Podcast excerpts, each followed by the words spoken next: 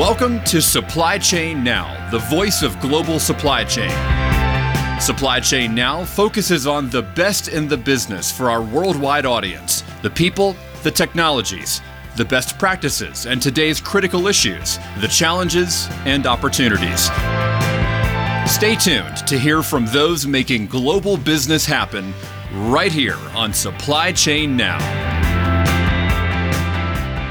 Hey, hey, good morning, good afternoon, good evening. Scott Luton and special guest host Constantine Limberakis with you here on Supply Chain. Now, welcome to today's live stream. Constantine, how you doing? I'm doing great, Scott. How are you? I am doing wonderful. Good weekend. Uh, got a great show teed up here today. Uh, are you ready? And, and of course, we should say uh, Constantine, aka Dino, and there's a few other nicknames, right? the pseudonyms that you are famous for. um, Cheesy, hokey, whatever y'all want to call me. But um, Greg White is on a very studious assignment, don't you think, Constantine? Mm-hmm. I'd say Europe is always studious. well, safe travels wherever Greg may be, and uh, we'll welcome him back in a week or so. All right. So, Constantine, we got a lot to get to here today. Uh, of course, it's the Supply Chain Buzz, a live show that comes at you every Monday at 12 noon Eastern Time. As always, we're going to be uh, discussing a wide variety of news and developments, uh, really across the global business scene. And Constantine, on a, uh, a much more serious note, we have a special guest joining us about right around 12:30 p.m. Eastern Time today, mm-hmm. as Mary Kate Soliva will join us uh, to discuss the ongoing disastrous scene in Guam and how you can help. Constantine, that was um already in the green room in the pre-show. Uh, she shared some eye-opening uh, observations, huh? Mm-hmm, for sure. Yeah, I mean, it's just uh, the situation there. Like in any place when there's a natural disaster, it's terrible. You know, especially when it's something that's related to the United States and raising awareness. I think is key. So I think you're doing a great job in helping promote that. Well, and Constantine, we're going to touch more on that. That awareness piece is so key. And, you know, some things when you type in topic in Google or your favorite search engine, you get hundreds of recent news stories to inform you and, and give you information, whatever. And then others, you do the same thing. And there is just a dearth of information, especially timely recent information. So uh, y'all stay tuned about 1230 as Mary Kate Soliva joins us um, here. Okay. And finally, hey, we want to hear from y'all as well. So as we see Sushil and Jacob and, and others, please share your comments, your take, you name it, in the cheap seats. And we're going to be sharing that um, throughout the conversation here today. And Constantine, if folks are listening to this podcast replay, maybe they ought to consider joining us live here on LinkedIn or YouTube or whatever other social media channel of your choosing is. We'd love to hear from you. Uh, Constantine, what is your favorite social media site, channel, platform? Um, I don't know. I I'd have to probably say LinkedIn. Part of it because I remember joining this back in the day. It was like 2006 or something, way before yeah. anybody had really thought of it. And I was thinking it's a great way to to share your profile. It became the digital resume, and I now think it's just the the status quo, right? So I, in is it is it a true social media? I guess I don't know how you define that, but to me that and obviously Twitter, it's that's taken its whole thing, but I think LinkedIn for me. Well, yeah, the term social media has evolved tremendously since the beginning, whenever that was, and continues yeah. to evolve tremendously. But uh, LinkedIn is that's where most folks join us uh, for the buzz each week. So I think that's probably you're in uh, you get you're in a, a big crowd that perhaps put LinkedIn atop their social media favorites. All right, hey, we've got, speaking of which, we got, as I mentioned, we have Sushil tuned in. Hey, let us know where you're tuned in from. Of course, you're via LinkedIn. So great to have you here today. We've got uh, Jacob from Mombasa, Kenya, also via LinkedIn. Great to see you, Jacob. Uh, we have got Jose. Jose, great to see you. Jose Montoya from Southern California, I believe. Jose. And uh, also has a great show on supply chain and logistics. You ever caught any of his uh, content yet, Constantine? No, but I definitely been interested to do so. So send that over. Take got to. That's right. Uh, let's see here, Prof. Tiwi. I, th- I, hope I got that right. If I didn't, let let us know. We Like it's important to get names right. Uh, as I like to tell folks, my last name is Luton, but it's been pronounced at least on the first day of school for my entire life, Lutton, right? And that's always seared a need to get everyone else's name right. So, Prof. Tiwi, great to see you here via uh, LinkedIn from Indonesia. All right. So, Constantine, we're going to share a couple of quick resources with folks. Give me one. So, you're uh, Chicago's home base. Yes. Is it still kind of cool in Chicago here in the first week of June? We have reached the uh, turning point in Chicago's weather where now everybody's out and you've seen your neighbors for the first time in, in months. I'm not kidding. It's it, there's like a phenomenon in Chicago where like you don't see people for months and then all of a sudden everyone comes out the barbecues have started. And the other thing that we always say in Chicago is there's two seasons winter and construction. I'm not kidding. It's all the potholes that they're filling in because of all the salt that we get. So, hey, I, I believe it. Uh, I experienced some of that. Uh, I think when yeah. Clay and I uh, headed up in Chicago, coming you know, back and forth to the airport, uh, we hit. In fact, coming back from the airport, as we were um, you know, trying to arrive uh, on time to get through security and all, our Uber driver was driving a uh, Tesla mm-hmm. and said he had like one hour of battery life. And I looked at Clay. I'm like, man, what does that mean? And are we going to make it? so, rest assured, Clay made sure we got there. But uh, anyway, and this is uh, so I think this is uh, and big thanks to Amanda and Catherine behind the scenes. Supply chain now, probably Amanda says that's funny. Constantine, Atlanta has two seasons, but they're summer and construction. agreed, yeah. agreed. Um, all right, so let's change gears, and I want to add something over the the the weekend. So so with that said, folks, y'all may have seen this a time or two. I think this was episode 36 of our LinkedIn newsletter. And uh, we really focused, Constantine, on finding great ideas amidst all the noise. There's tons of noise out there, right? Tons of noise. So we we offered a, a really interesting, uh, probably seven or eight item list, uh, along with a few other things. So did you happen to catch that, Constantine? Uh, not this time around, but I'm going to definitely look at it in the next one.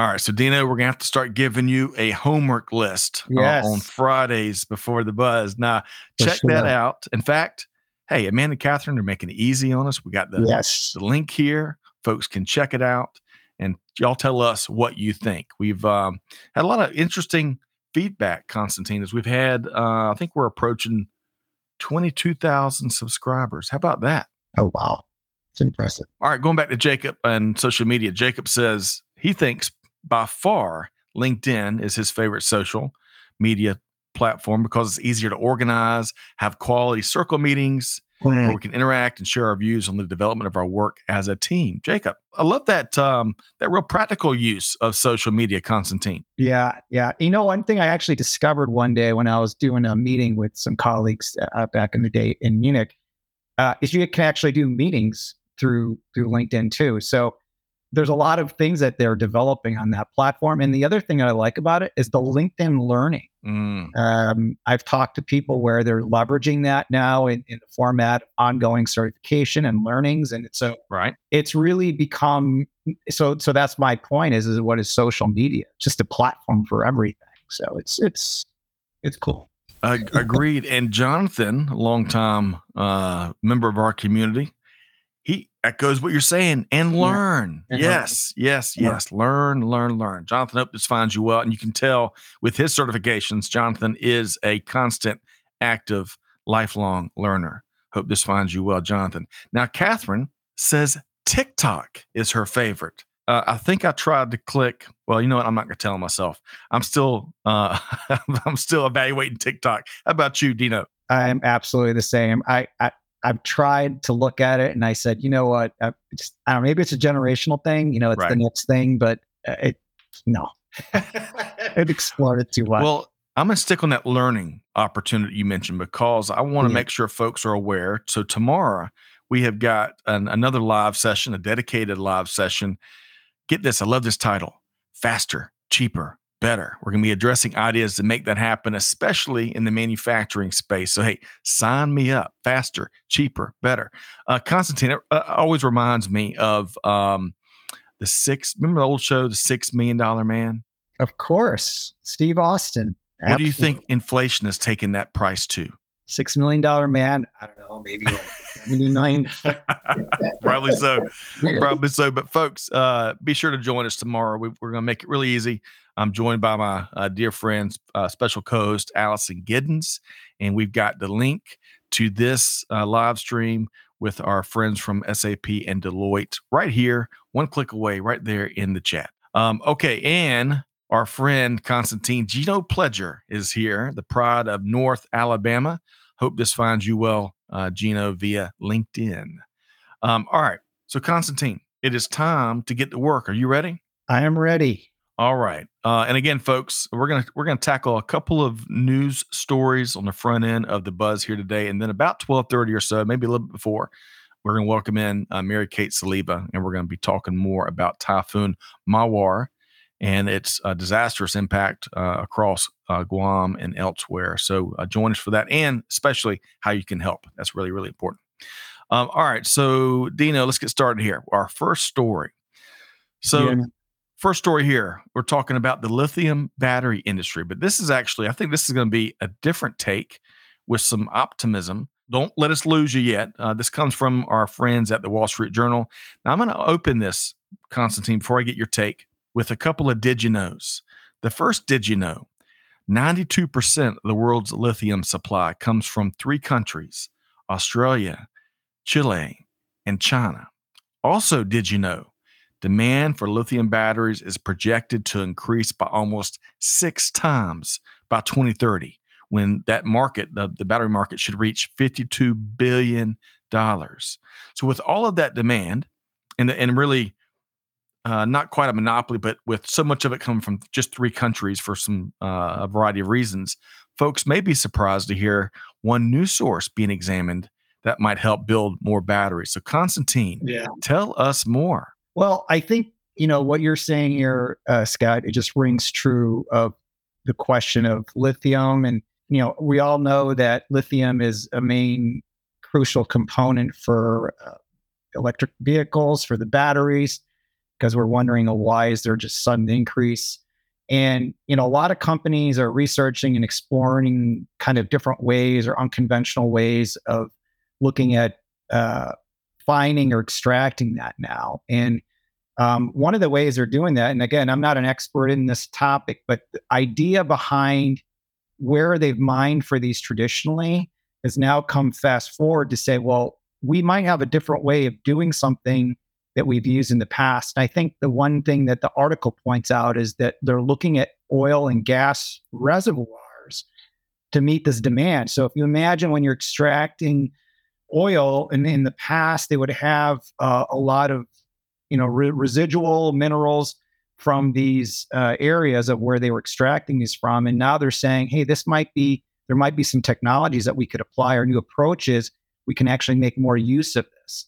And they call these this they call this brine. If you think like brine with salt water if you take a brine of, of other things. Right. And the reservoirs that that contains this lithium has a huge opportunity uh, that to go back where they might have already taken the oil out and i think one of the main points they're making in the article is that there's two traditional ways of extracting lithium right one is that they were saying as this this uh, rock uh, mining and that's where a lot of that's being done in, in China, where there's this concern over a lot of the chemical waste that's produced from the traditional way of doing it. Sure. Um, and there was a certain word that I found. I want to make sure I get it spelled right. So those geologists that are out there, because there are majors in geology.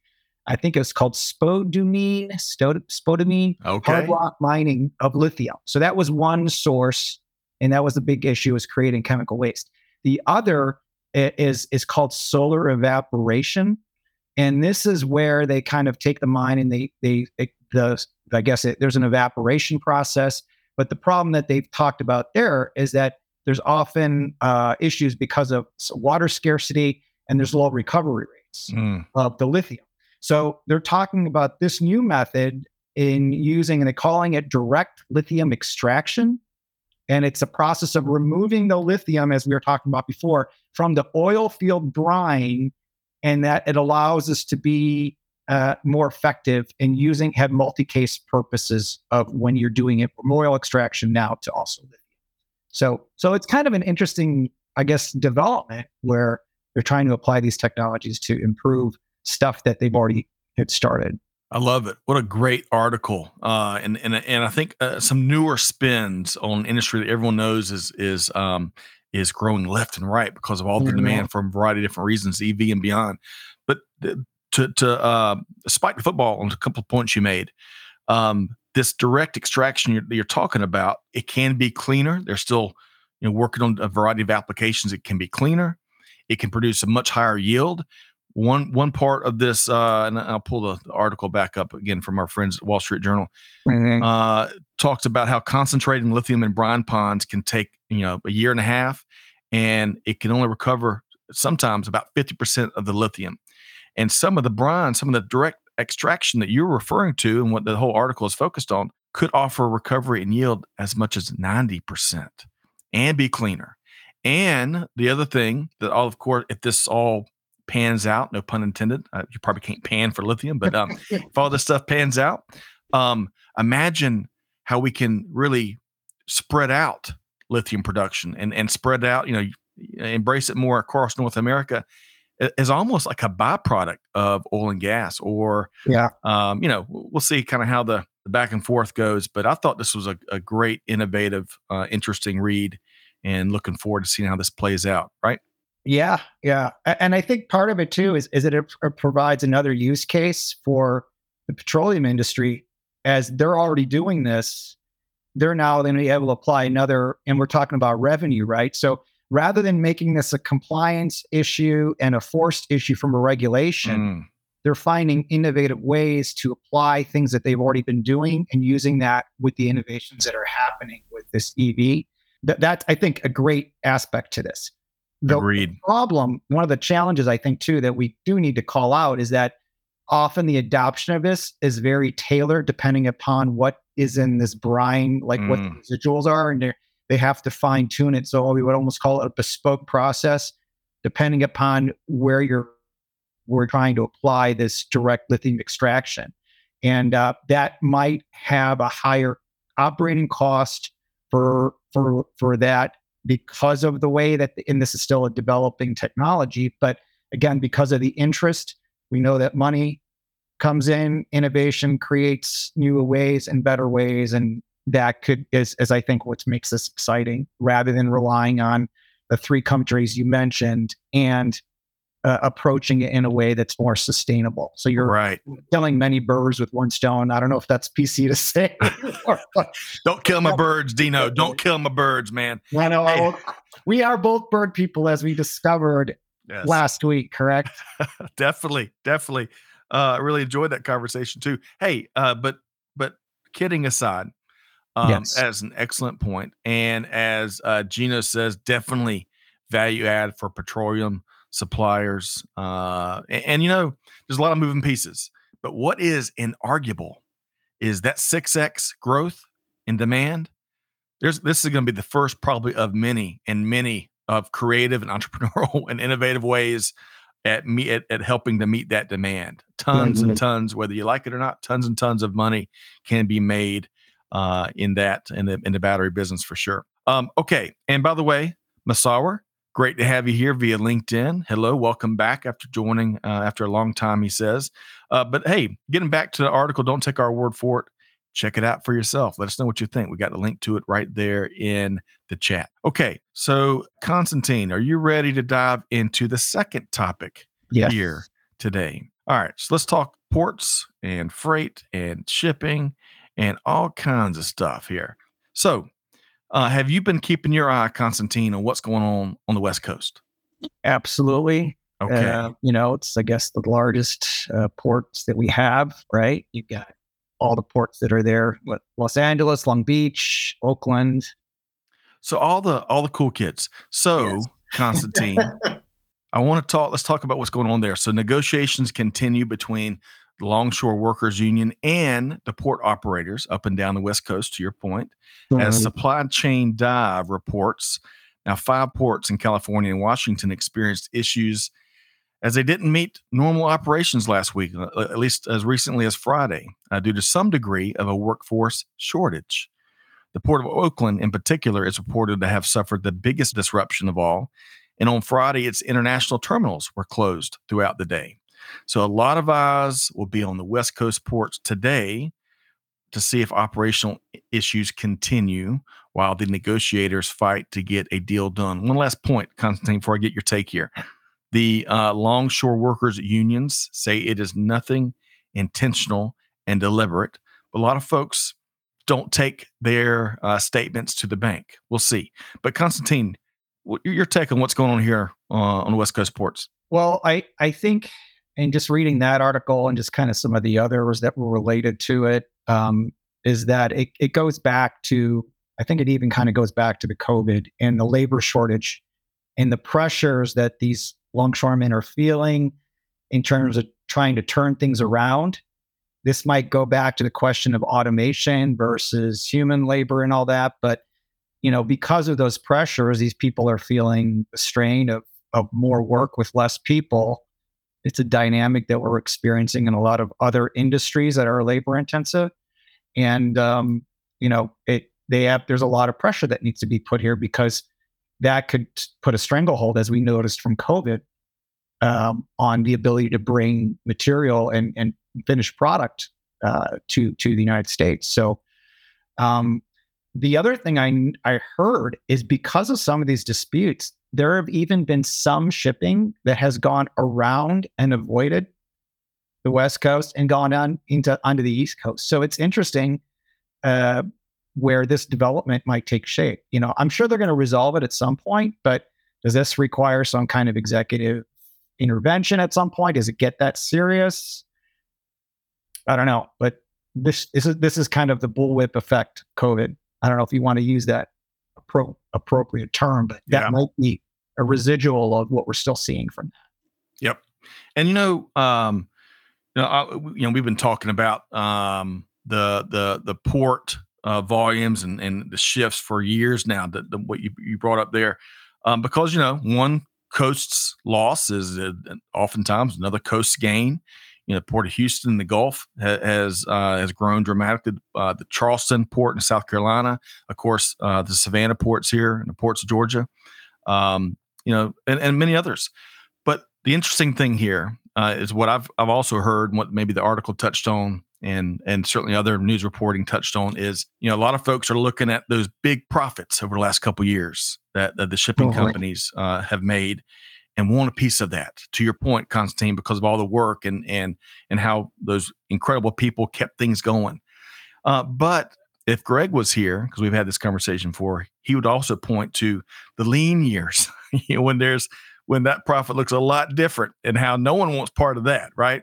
So, uh, of course, not making light of um, of the labor negotiations, but uh, it, it'll be interesting to see what plays out as we try to keep all of our ports moving which of course keeps keeps consumers, keeps families, and keeps the economy moving. You're the last thought, uh, Dina, before we uh, change gears quite a bit here. Well, I think part of the thing that we need to, to consider here is just the wider macroeconomic dynamics of, of inflation, right? Of how different supply chains are. I mean, if COVID was that pivotal moment that we're going to remember in the history books, uh, of where we were in a historical low inflation for how many years? Uh, we didn't even think about we didn't even think about how these things came here. The offshoring, the China manufacturing. We know there's jobs that were lost as a result of manufacturing, but now we're seeing other uh, incidents or other related factors because of of that. And with the increase in costs of energy, with the increased costs of labor in labor force, and the cost of inflation in general, this has created a new level of attention. Is this a repeat of the 70s? I, mm. I mean, it's not the same. There's no way the same dynamics uh, because of technology and other things. But that's where you we need to like kind of consider this. Is this the new gold? Is supply chain in this sense now so critical and so important because of how quick things need to happen mm. that we need to take more attention to this issue? Excellent, uh, excellent point, uh, Dino. Um, all right, so folks, again, uh, we dropped a link to uh, one of these latest updates right here uh, from our friends at Supply Chain Dive, and who knows, maybe there'll be some breaking news today or this week uh, as the negotiations are still underway. Um, all right, So shifting gears, uh, Constantine. Uh, so you know it's been heartbreaking to see the disaster caused by Typhoon Mawar. In fact, uh, it's been, from what I've seen, uh, reported the strongest storm to hit Guam in at least 20 years. Constantine, man. So, for more on this disaster, including some ways you can help, I want to welcome in a very special guest, uh, part of the Supply Chain Now family, Mary Kate Soliva, host of our Veteran Voices series. Mary Kate, good morning. Uh, I hope this finds you well in light of uh, what we're going to be talking about here in a minute, but great to have you here today.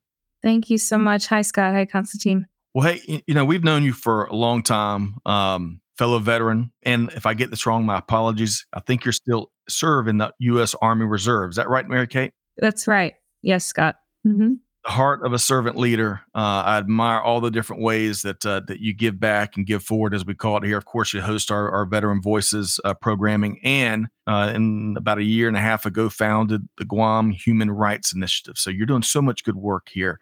But tell us about uh, as we get started. Tell us about your special ties to Guam. Yes, and I appreciate you inviting me in on uh, such short notice, Scott, to be able to support those impacted in Guam by this super typhoon. And uh, so my ties to Guam, I'm actually a, a Chamorro descent. So my family is there now. And um, even my my in-laws, but my immediate family and my friends are still in Guam. And I also graduated from the University of Guam. Uh, so my co-founder, Dr. Erica Anderson, we're both graduates of the University of Guam, and it's really means a lot to us to be able to to have started the Guam Human Rights Initiative uh, the the intention of that was to really highlight human rights issues impacting Guam and the region.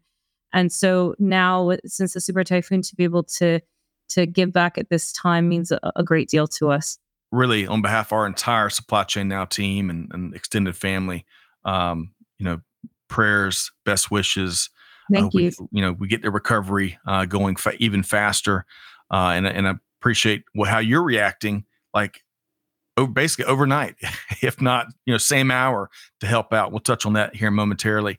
But Constantine, before we before Mary Kate shares more about um, what she's hearing from her family and what she's seeing and hearing across Guam, you know, uh, times like this is how we've got to come together and how you know the supply chain community is usually in a good spot, a special spot to actually help in in bigger ways than many other parts of global business. Your your initial thoughts here, Dino? Yeah, I, I think you know, it's great that we're able to use this platform as a way to get a great attention to the issue. Um, you know, as a as a territory, it's a part of the United States.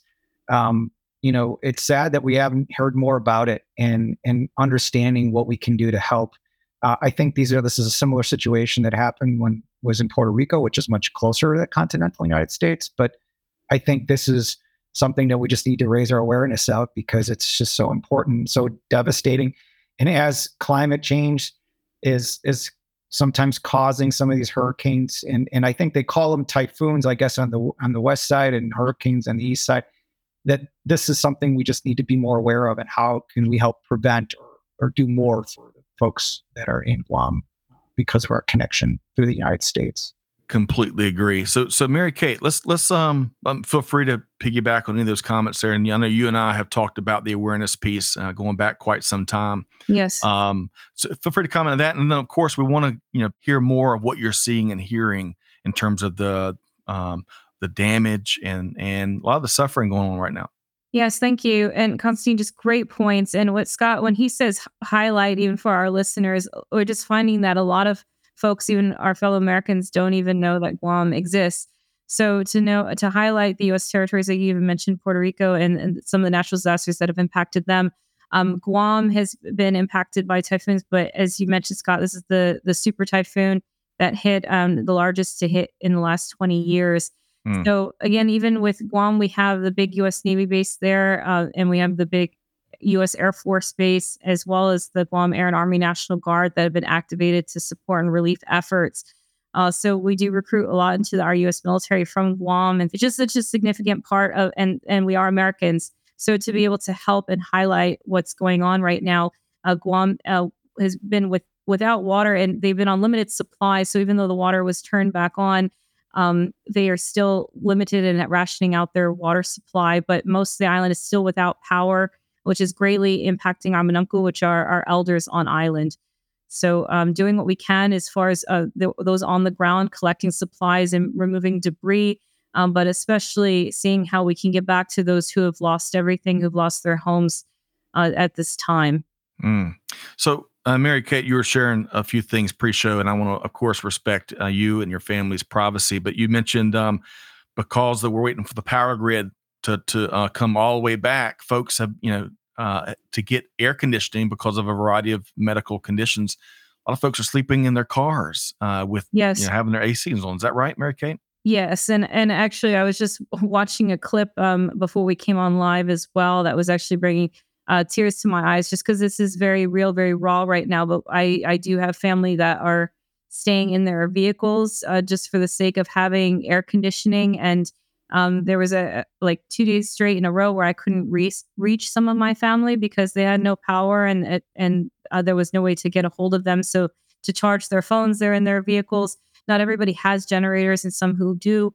Uh, they're they're broken. So the fact that especially our elderly with our underlying health conditions having to stay in their vehicles just very you know just unacceptable how long it's taking also those who are, are doing what they can to support one another so constantine that is um man it's heartbreaking uh, uh respond to what some of what we're hearing here from mary kate in terms of the conditions there on the ground in guam well i, I mean you bring up the, the humanitarian crisis which is you know clear and, and and and obvious here with with the situation going on and how long does that take, considering how far it is from the continental US? I don't know how that works with logistics with other places, say like Australia or other allies that we have.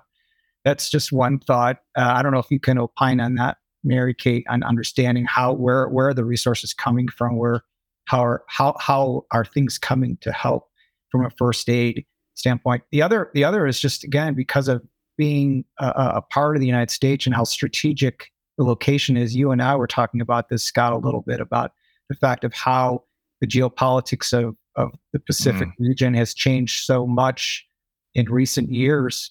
Uh, how important it is, and how we need to to to again rely on the folks in Guam and and and how in, in the in the military that's there in supporting our interests strategically um, yeah. as well. So I mean, there's so many levels: humanitarian, geopolitical, I'm sure there's numbers of others that I haven't thought of, but that's why this is really important.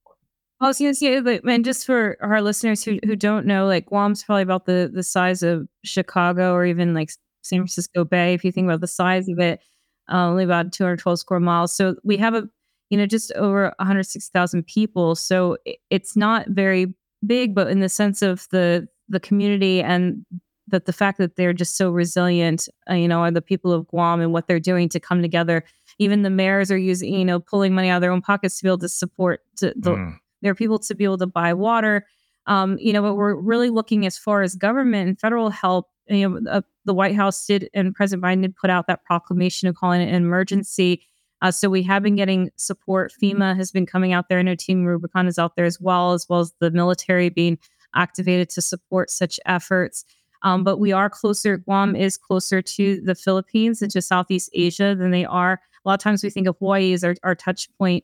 Um, the airlines are bringing in and the port is open again. So there is cargo regards coming in that way. But again, the movement has been very slow and mm. the just basic necessities up and running again has been taking way too long. Mary Kate, you were just in Guam, I want to say maybe six, eight months ago. Is that about about right? Yeah, just this this past year. Mm-hmm. Yeah.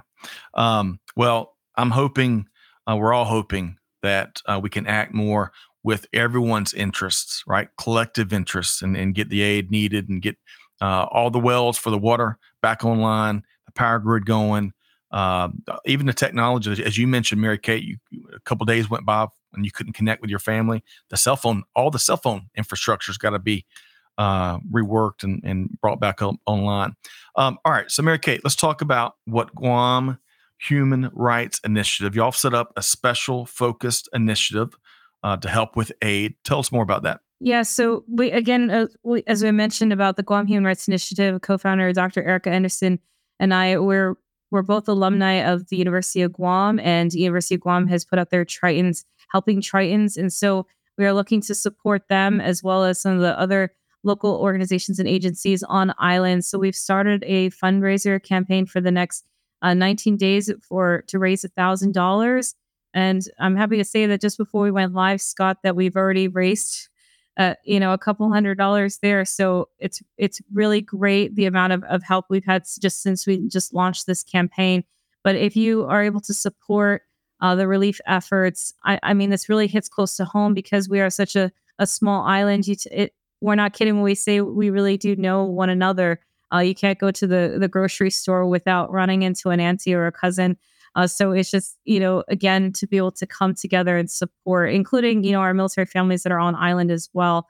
Uh, so thank you so much, Scott and, and Constantine, for you know inviting me to join you both today to amplify this.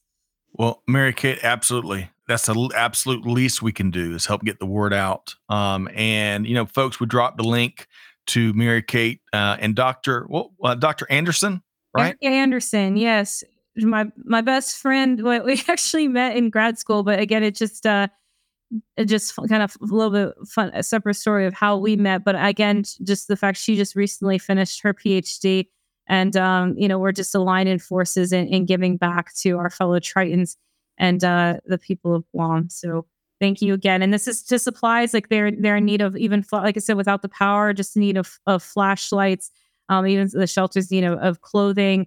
Course, the, the food, like I said, without the power, a lot of the food has been going bad.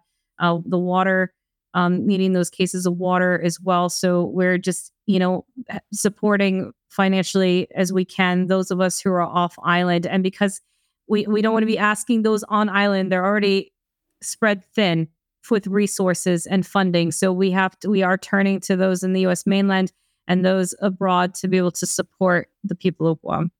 Well, I, really, as always, uh, you've got an incredible track record of servant leadership with results and outcomes. Hey, before you depart, so Constantine, I think you and Mary Kate both may know uh, Sylvia Judy, one of our faves around here. Talk about servant leadership and folks that get things done, especially for others. So, Mary Kate, Hafa half a day, half a day, half a day. Okay, is that uh what what does that uh translate to? It just, it's like you saying it close saying hello, hello, or aloha, like in Hawaii. A lot of folks okay. aloha, but half a day, Sylvia. And it's just we're great with um with half a day because I actually had a, a general tell me recently. He said I went to Guam once and someone said half a day to me, and he said no, I'm going to work a full day. Sounds like, oh my goodness, that's the oldest book in the book, but uh, it's so funny. Um, you know, again, the spirit of Guam. Well, uh, Mary Kate Soliva with the Guam Human Rights Initiative. Uh, really ad- admire all that you do. We want to get the word out. Folks, uh, you can also connect. If you're not connected and if you're not following Mary Kate, especially on LinkedIn, some of the best content you, are going to uh, come across be sure to do that. And of course, Veteran Voices. I think we're close to wrapping up our fourth season, Mary Kate. Yeah. Holy cow. It's going very fast, but incredible. Again, just to be able to amplify the voices of veterans serving beyond the uniform with Veteran Voices. I was on active duty. I realized, Scott, I hit my 14 year mark. Can't believe it. Um, but I'm still serving in the reserves now. But again, just the the people of Guam that have served. We've had soldiers from Guam who have had been killed in action we have had soldiers who have fought in combat, combat veterans still living in Guam. So again, this is so much greater than just like this typhoon, but to be able to recognize Guam exists, that we are part of the American people, and uh, we've proudly served. So again, just support the support the the people of Guam in our mm. campaign. But thank you, Scott. Thank you, Mary Kate Soliva with uh, GHRI, and uh, y'all check out the uh, Super Typhoon Mawar Relief. Uh, Mary Kate, we'll see you again real soon. Take care, Zuzu Spasi. Thank you. Constantine, uh, I tell you, Mary Kate is a very uh, special leader. But in these cases, you just want to reach out and fix stuff. You know yeah. what I mean? Yeah, absolutely. Uh, I mean, it's folks like her you have so much respect for, you know, the dedication. And then now when they're saying, hey, we're, we're in a time of need, uh, raising awareness, right? And it's an education. I think it's just understanding what we're paying attention to and what we value is important. Yeah. And I, it's great. It's amazing what you've been able to accomplish. It is. It is remarkable. And, you know, Guam's interests are our interests. And we've got to, um, got to fix stuff over there and fix it faster. To Mary Kate's uh, point. And Sylvia, and, and Sylvia, I hope I'm looking forward to connecting with you soon. So Constantine, Sylvia, I believe if she's not already there, she'll be there soon. Is uh, gonna be back in Germany, and uh, and Sylvia, if I'm letting the cat out of the bag, my apologies, but um, uh, her father has spent, uh, I think, his entire career in the ocean freight industry. Okay. And so we're going to get together with Sylvia and her father and hopefully share some stories from. uh, I mean, if he hadn't written a book, he needs to. I bet he has got uh, lots and lots of stories. So, Sylvia, safe travels. If you're in transit, I look forward to reconnecting soon. Um, okay, Constantine, we have got. Uh, well, give you a ch- anything else you want to add before we shift gears and talk about something that is um, not nearly as important. Any of your final thoughts around uh, what's going on in Guam and, and what folks got to do to help recover? I, I, I wish I did. I, I think part of me is just to also just get more educated uh, across, I guess, all the territories, including Guam, and just knowing what we, you know, how do we help? How do how do we get involved? And um, you know, I, I think it's just a great opportunity and using your platform to do this. Agreed. So, folks, check out uh, the Guam Human Rights Initiative, uh, special initiative, um, special project for uh, Super Typhoon Mawar relief. Uh, you'll be uh, better off when you when you do. Um, all right. So, switching gears on a much much lighter note, I want to bring this graphic in because we're going to be talking about automation. You know, on the front end, Constantine, uh, the, the stories really come together nicely because we were talking about the need for uh, automating on the front end, and so this that really tees this story up here. So, uh, neat read from CNBC. They interviewed Jeff Bernstein. I think I've got that right. President of the Association for Advancing Automation. Now he might he might have certain allegiances there, uh, but they asked him his thoughts on what sectors automation might tackle next. So Jeff said his picks were three of them: agriculture, food processing, and healthcare. Now he points to a couple examples. Now this will make my father-in-law Fred Midkiff uh, very happy. In agriculture, Deere and Company, you know, maker of the big brand, successful uh, industry leader John Deere tractors. Well, they're already developing an autonomous tractor. Constantine, how about that? So we may see just like that image we're looking at, a tractor moving and and doing stuff, what you know, tilling stuff, whatever, uh, with with no no one uh, at the wheel. Yeah. In food processing, we spoke some two years ago about how Tyson Foods was investing over a billion dollars in new automation technologies. Many other players in that industry are. Now, Tyson has 50 at this time, 50 fully automated lines right now for deboning chickens. And the interesting thing about that, uh, Dino, and get your take here, is I've known for a long time. I've had some folks in that uh, in that industry, and they all talked about just how dangerous it is, right? Uh, so a lot of this automation is helping to uh, make some of the work safer, including for the folks that that regardless of automation that still be a part of it, and the yields uh, increasing, you know, uh, yielding more good meat that is used and sold, and you name it. But your your thoughts, uh, Constantine, on what we're seeing from a what's next for automation standpoint. Well, on the on the farming front, um, I got a little bit of education about farming. Uh, I was watching the show on Prime, uh, Amazon Prime with Clarkson's Farm. I don't know if you're familiar with Jeremy Clarkson, the guy who's famous for uh, uh, for the British automation show that he got he got kicked off of. He was talking about um, uh, Top Gear. Was the show? Top uh, Gear. He created he created another show on Amazon Prime, but he he, he went off and created his own farm. And the education around that is how expensive and how how much it can cost to run a farm and you know where the where the profit margins are and what you need to do to maintain that. And I don't know if this is the agribusiness aspect or even it's the personal and how this automation can even help the individual farmer. But it, it's just amazing where how can we create these efficiencies to create these higher yields, especially as with fruit, food production becoming such a critical thing, doing it more efficiently, doing it more effectively, um, and using autonomous vehicles for that to me is is is is, is a great opportunity, and it helps the farmer, I think, in in the far in the farms to be able to be more effective at what they're doing. So that Yep. that farm part of it is is cool. Yep. And then the food the food piece. What was interesting in reading the article is they were talking about I didn't even think about this, but when you're in the line, people that might have food allergies that are working the line or sneezing or you know, Mm, like that, you think about the health of the person working. Where does that all kind of fall in? And this autonomous piece might be there. And also, it's just, I, I can't imagine like what it would smell like in those things. I mean, it's mm. just, some of those dynamics uh, just takes away for, from humans to have to interact with that and have them have other types of jobs that are like more value add, I guess. Yeah. It's- Well, plus the shifts that, that's going on out there in, in the workforce, right? Folks that uh, where we were even five years ago, 10 years ago, more and more uh, from the active generations that, uh, you know, companies are, are building a workforce around. They don't want to do a lot of that stuff more and more. I mean, and it grows a little bit every day. Let me bring in uh, Greg. Greg, great to have you here. I think he is in, one of his ventures is in the agriculture space. Greg says they are developing a farm implement that will map out a field of crop plants and then spot fertilize the plant and laser blast the weeds. Man, that is cool. That reminds me, um, I'm gonna pull this image back up, uh, this driverless tractor yes. You know, so peaches, you know, Georgia's it, Georgia has become synonymous for the peach industry, right? Constantine, do you, when you think of peaches, do you think of Georgia? Well, when you're driving through Atlanta, every other street's Peachtree. Peach. Right.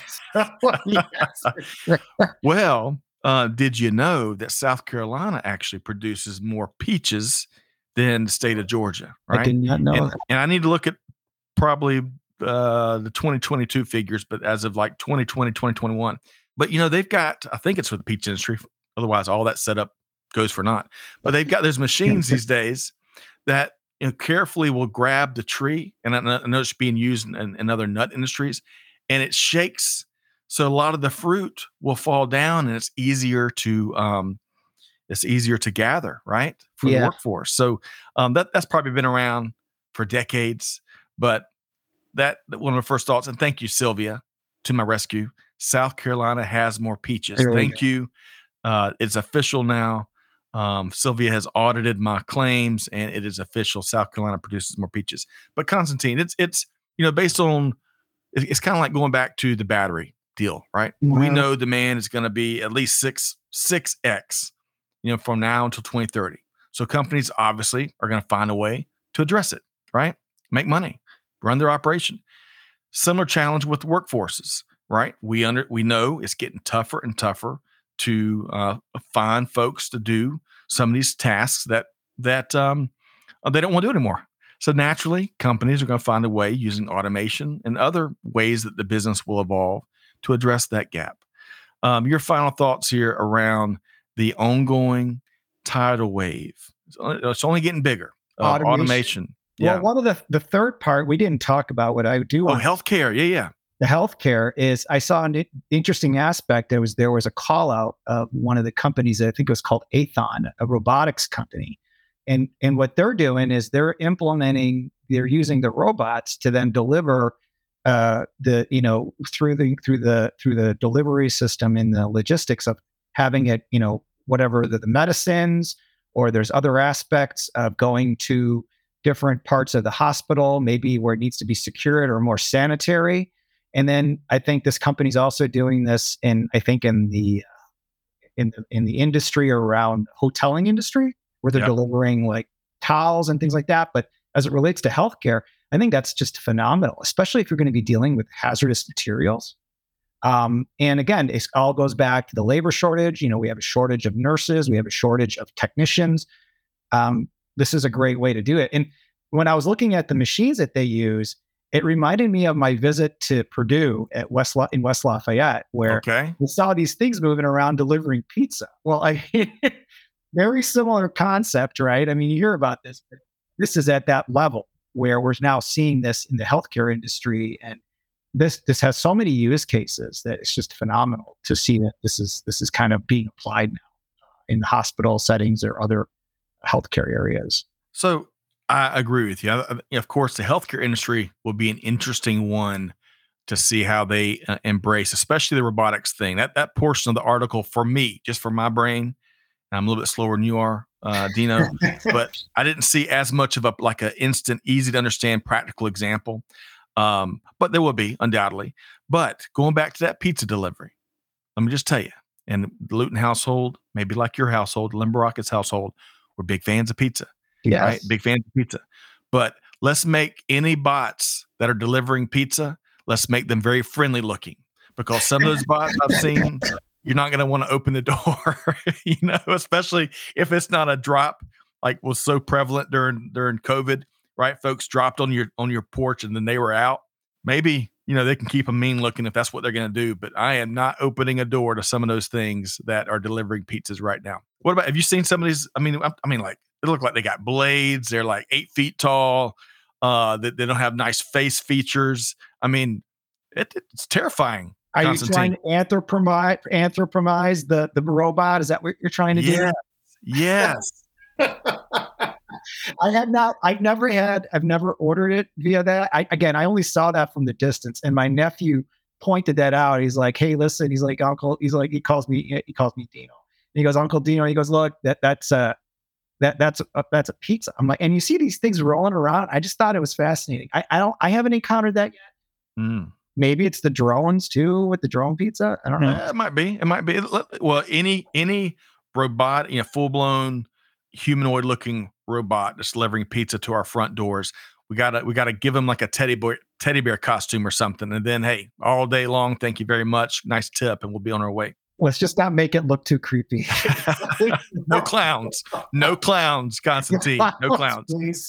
uh, all right, all right, all right. This has been a lot of fun. A lot of fun on the news side. On you know, on, on the series side, man. Again, yeah. folks, y'all. I tell you, if, if you're not in position, this will be my my challenge to our listening audience, wherever they are. Constantine is, hey, if you're not in position to find a way to help, whether it's via Mary Kate's uh, humanitarian, you know, really stand up overnight uh, project, which I admire so much, uh, True Bias for Action, and there's there's others, right? Uh, American Logistics Aid Network also comes to mind, a nonprofit doing great work, including support um, um, hurricanes and storms everywhere. But Constantine, I think the, the, the thing I'm glad came up today is a lack of awareness for what's going on in Guam and the need and and uh, the the recovery.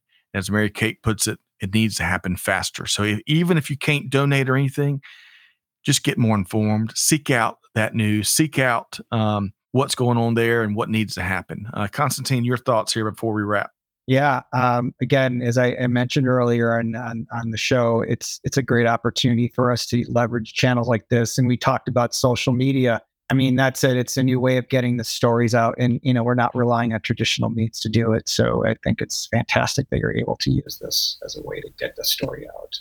Agreed. So y'all check that out. The link is one click away there. Uh, make sure you connect with uh, Mary Kate Soliva and the Guam Human Rights Initiative and uh, Veteran Voices Programming, which I think we're going to share that link. But hey, Constantine, beyond all of that, how can folks connect with you and all the cool things you're up to?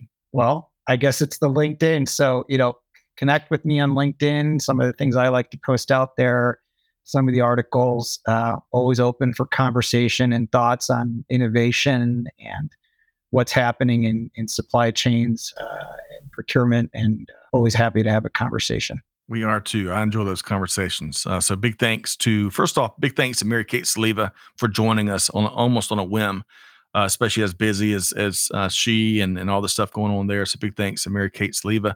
Big thanks to Constantine Limberakis for filling in for Greg White here today. Always a pleasure, do you know? Pleasure as well as on my side too. And folks, thank you, you know, everyone for showing up and dropping comments from Jose to uh, Sylvia, Greg, uh, Jacob, you name it. Always enjoy that component of our Supply Chain Buzz live streams. You can find us every Monday at 12 noon Eastern Time. And if you're listening to this, hey, come check us out real time and bring your POV with you. So, on behalf of our entire team here at Supply Chain Now, hey, challenging you, Scott Luton, the whole team here, challenging you, hey, put the need, put it in a headlock and do something with it. You know, it's about deeds, not words. Help others out, do good, give forward, and be the change. And we'll see you next time right back here at Supply Chain Now. Thanks, everybody. Thanks for being a part of our Supply Chain Now community. Check out all of our programming at supplychainnow.com and make sure you subscribe to Supply Chain Now anywhere you listen to podcasts. And follow us on Facebook, LinkedIn, Twitter, and Instagram. See you next time on Supply Chain Now.